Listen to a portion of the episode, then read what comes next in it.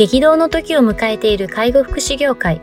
ポッドキャスト介護福祉ビジネススクール松田光一のトップオブローカル。大手外資系アパレル会社のトップセールスマンから介護福祉事業経営者に転身した松田光一がこれからの介護福祉経営に求められるものについてお伝えしていきます。既存事業がうまくいかなくなってきた。今後の事業展開が不安などのお悩みを抱えている経営者の方。異業種から介護福祉業界への参入を考えている経営者の方、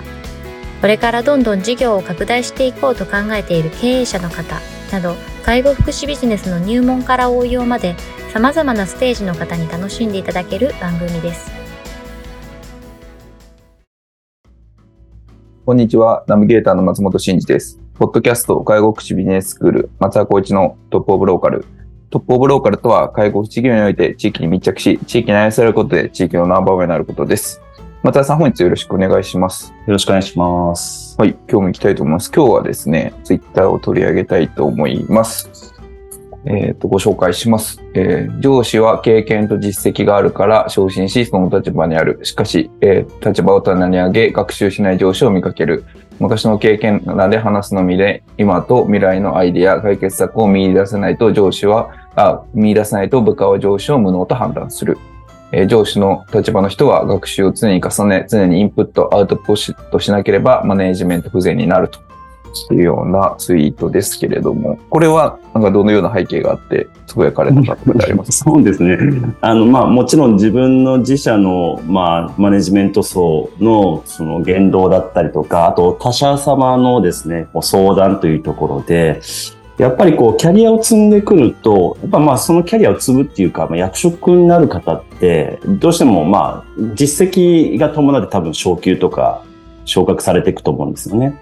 で、そのポジションになったら、それでよしみたいな人ってなんか一定数いるよ、いるな、みたいな感じを持っていて、もちろん自分のことも置き換えて考えてはいるんですけど、そうなった時にこ、これだけ情報社会の中、いろんな取り組みって新しく出てるじゃないですか。例えばチャット GPT もそうだし、あれはやっぱプロンプトがしっかりしてないとチャット GPT って使えないよねっていうような、いわゆるこう立て付けのもと、これって人間にも置き換えれるなと思ったんですよね。だから優秀な人って、まあ、すごくやっぱり的を得た質問をするなとか、それってやっぱりインプットしていて、アウトプットの積み重ねが多分そういった、なんだ、コミュニケーションにつながってるなってなると、結構やっぱりもう社長も含めですけど、なんか自分が偉い立場だからといって勉強をおろそかにしちゃったら、多分優秀な人をどんどん入ってきたら、なんだこの人無能だな、みたいな、そんな感覚を絶対取るだろうなと思った内容をちょっとツイートした感じですかね。なるほどですね。まあ、確かに常に勉強といいますか、常に成長みたいな話がありますけれども、そのためにやっぱりいろいろこう、 unlearning しながら、うん、こう、インプットとアウトプットしないといけないよねっていうのはありますよね。 unlearning ですね。はい、うんうんうんそうなんですよ。 unlearning そうですね。最近僕も覚えましたけど、その言葉すごくいいですよね。うん、そうですね。うん、僕は割とこう、転職回数が多いので、うん、転職するたびに unlearn しなせざるを得ない状況だったりするんですけど、やっぱり一定の場所にとどまると、どうしても思考が硬直化したりとか、うん、なんかこう、べき論が増えてしまうなっていうのは自分も実感値としてあったりするので、うんうんうん、やっぱりこう意識的にそう捨てていく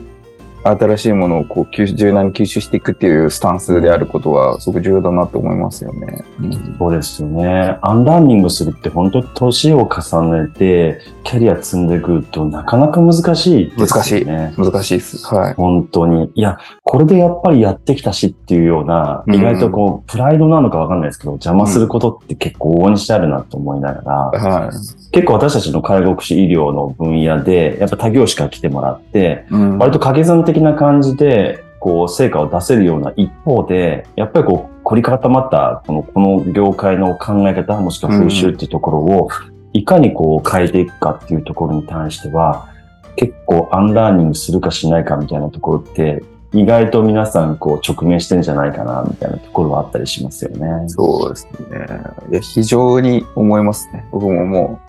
う医療業界もうすぐ5年になりますけど、うん、まあ、やっぱ、いろいろ難しいなと思う反面、うんまあやっぱ、あの、外部から来てるからこそ、あの、やれてたことが知らぬ間に内部になってて、うんうんうんうん。あなんか凝り固まってそうそうミイラ取りはミイラみたいな、そんなあそうですよね。凝り固まってきてるかもなって思うことはすごくあります。そうなんですよ。これはね、まあ本当にいつも言うようにツイッターで僕への戒めというか自分に対してのこう言葉がけだったりもするんですけど、やっぱこういうことをしちゃうとなかなか難しいなって思うこと。やっぱりこうその、伸び伸び、こう、ルールがある中でもできる限りそこをちゃんと柔軟にやっていこうっていう視点がある一方で、やっぱりこう、有資格者っていうのを所属している中で、有資格者たちの今までのこのキャリアと常識っていうんですかね。うんそこに対峙していくってなると、なぜそうなんだろうって、本当に疑問、普通に思う疑問を問いかけていかない形でいかないと、やっぱそうなんだろうな。次のステップというか、新しい取り組みというか、仕組みっていうのはできないんだろうなっていうのは、皆さん多分ご苦労されてる点だと思うんですけど、うんまあ、そういったところでは、まずはもうトップがとか、マネジメント層が、やっぱその辺が、まあツイッターの話に戻りますけど、インプットしながらアウトプットしてって、自分たちの正解を見つけるっていうことをしない限り、多分やっぱり変わらない現状はあるんじゃないかなと思いますよね。そうですね。なんかこう、意識的にアンラーンするためにやられてることとかってあったりするんですか？いや、とにかく、ちょっと言葉は悪いんですけど、僕自分を否定しますね、まずは。うんこの考え方、例えば A っていう考え方が出た時に、この A の考え方をまず否定しようから始まるんですね。うん。そうすると、いや、否定したところで、やっぱりそこが勝つなと思います。やっぱりそれの A っていうのは大切だとか、うん大事だっていうところにつながるので、そこをやっぱりみんなに出しながら、うんどう思うかなっていう部分をするっていうのは、一定最初のルーティンとしてありますかね。うーんなるほど、なるほど。まあ、まずはいろんなオプションを自分でも考えてみるってことですね。そうですね。ただ引き出しはね、もう正直言って、あの、じゃあ僕と松本さんとっていう引き出しってあると絶対数は違うと思うし、あと得意分野も違ったりするので、うんそこの部分を、お互いに良さの部分をどう組み合わせていって、この、例えば目的を達成するかっていうところの、どういうのが多分マネジメントだったりとか、うん。まあ上長の役割ってなった時に、僕は代表者になった場合には、僕の得意な分野っていうのはあんまりもう考えないようにしてるっていう。それは今いるメンバーの得意なところが何かを考えて、うんそれが僕が考えている目的につながるような要素に、こう、なんだろうな、あー掛け算できるか、うんもしくはこう、足し算できるかみたいなところを考えたときに、そこをちょっとなんだろうな、あの、チームマネ、あの、あのスポーツマネジメントみたいな感じですかね。サッカーとかバスケみたいな。あんな感じで僕はちょっとイメージし、俯瞰にイメージして、進めてるっていうような感じかなと思ってます、うんなるほどですね。まあ、これはでもまあ、ママネージメント不全のところは、まあ当然そうですけれども、まあ現場も、まあ同じなんだろうなっていうのはちょっとうん見てて思ったりもしますし、まあ特に上の人が硬直化してると、なかなか難しい時もありますよね、こそうですね。あの、よく硬直化するっていうのは、やっぱりこう、ううんと、上長側は、やっぱりいろんな、うんと、課題とか問題っていうのが様々日々起こるので、うん。それが1個2個3個って溜まっちゃうと解決しないから、まあ、考え方はフリーズしちゃうよねっていう話なんですけど、うん。やっぱり大大切なのは、今この問題って分かんないんだったら分かんないんだけどって一緒に考えるとか、うん。今こういう状況だからこうしてで、もしくはこうしてもいい？みたいなところが、ちょっとでもこ言葉が出せば部下って、あ、今そういう状況だからそうなんだなっていう理解を示すんですけど、一番良くないのはやっぱこう何も言わないっていうんですかね。うん。そうなっちゃう。要するに、まあ、アウトプットでも何かを喋るっていうことをうんしてもらえれば、何かしらの多分部下側ってわかるんだろう。あ、まあ何か取り組めると思うんですけど、うん。部下はやっぱりその問題に直面しちゃうと、やっぱり確認したいと、聞きたいとって言った時のあアウトプットが上司側もアウトプットされないと、やっぱ不全になるっていうところでいくと、やっぱこう言葉に出すっていうのは、まずそんなにこう、なんだろう上司だからってしっかり言わなきゃいけないとか、うん。たなんだろう、ちゃんとやらなきゃいけないってもちろんあるんですけど、もうちょっと広い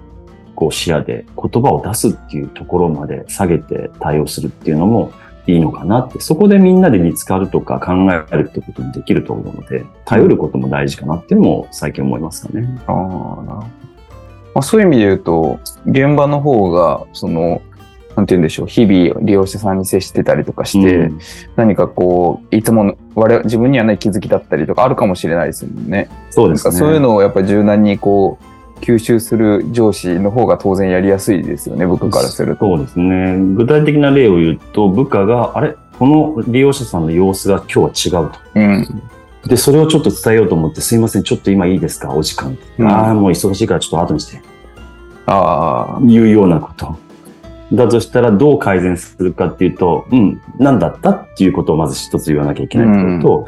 とと、さんちょっとお時間いいですか？もそうだけど、ワンセットで、あの、利用者さんのこの様子がちょっと違うんですけど、そこまで言い切るみたいなところをしないと、多分、あと思って止まっちゃって、忙しいから、で、あの子は忙しいから声かけてきた。いや、あ、上司は忙しいから声かけれないみたいな。この辺がブワーっと分かれちゃって、うん。なんかもう仕事ってどうなんだろうみたいな極端に言うと。そうなっちゃうケースって、この業界ってあるあるだなみたいな。なるほど、なるほど。そうするとやっぱりこう物理的にしっかりとコミュニケーション取れる時間を取ってあげようみたいなところは、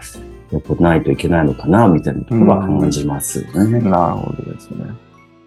まあ、それで言うと、このアンラーンするっていう、その柔軟性みたいなところが、やっぱりこう、部下へのこの対応のところにも結構出てきちゃう場面があるっていうようなことですよね。そうですね。うん。そうですね。まあ、ちょっとこういうのは、あの、きっと自分もやってることなんだろうなと思いいやいや、ながら。全然皆さん多分あると思うんで、ちょはいっと自問自答し自ながら、問自問したらですね。今いいかなとか感じていただきたいかなと思います、そうですね。わかりました。はい。では、本日は以上させていただきます。ありがとうございました。はいありがとうございましたた。ポッドキャスト介護福祉ビジネススクール松田光一のトップオブローカル。番組では介護福祉サービスに関するご質問を当番組の専用ウェブサイトより募集しております。番組 URL よりサイトへアクセスし、質問のバナーから所定のフォームへ入力の上送信をお願いします。URL は http コロンスラッシュスラッシュ tol.sense カッコセンスハイフン world カッコワールド .com カッココムになります。皆様のご質問をお待ちしております。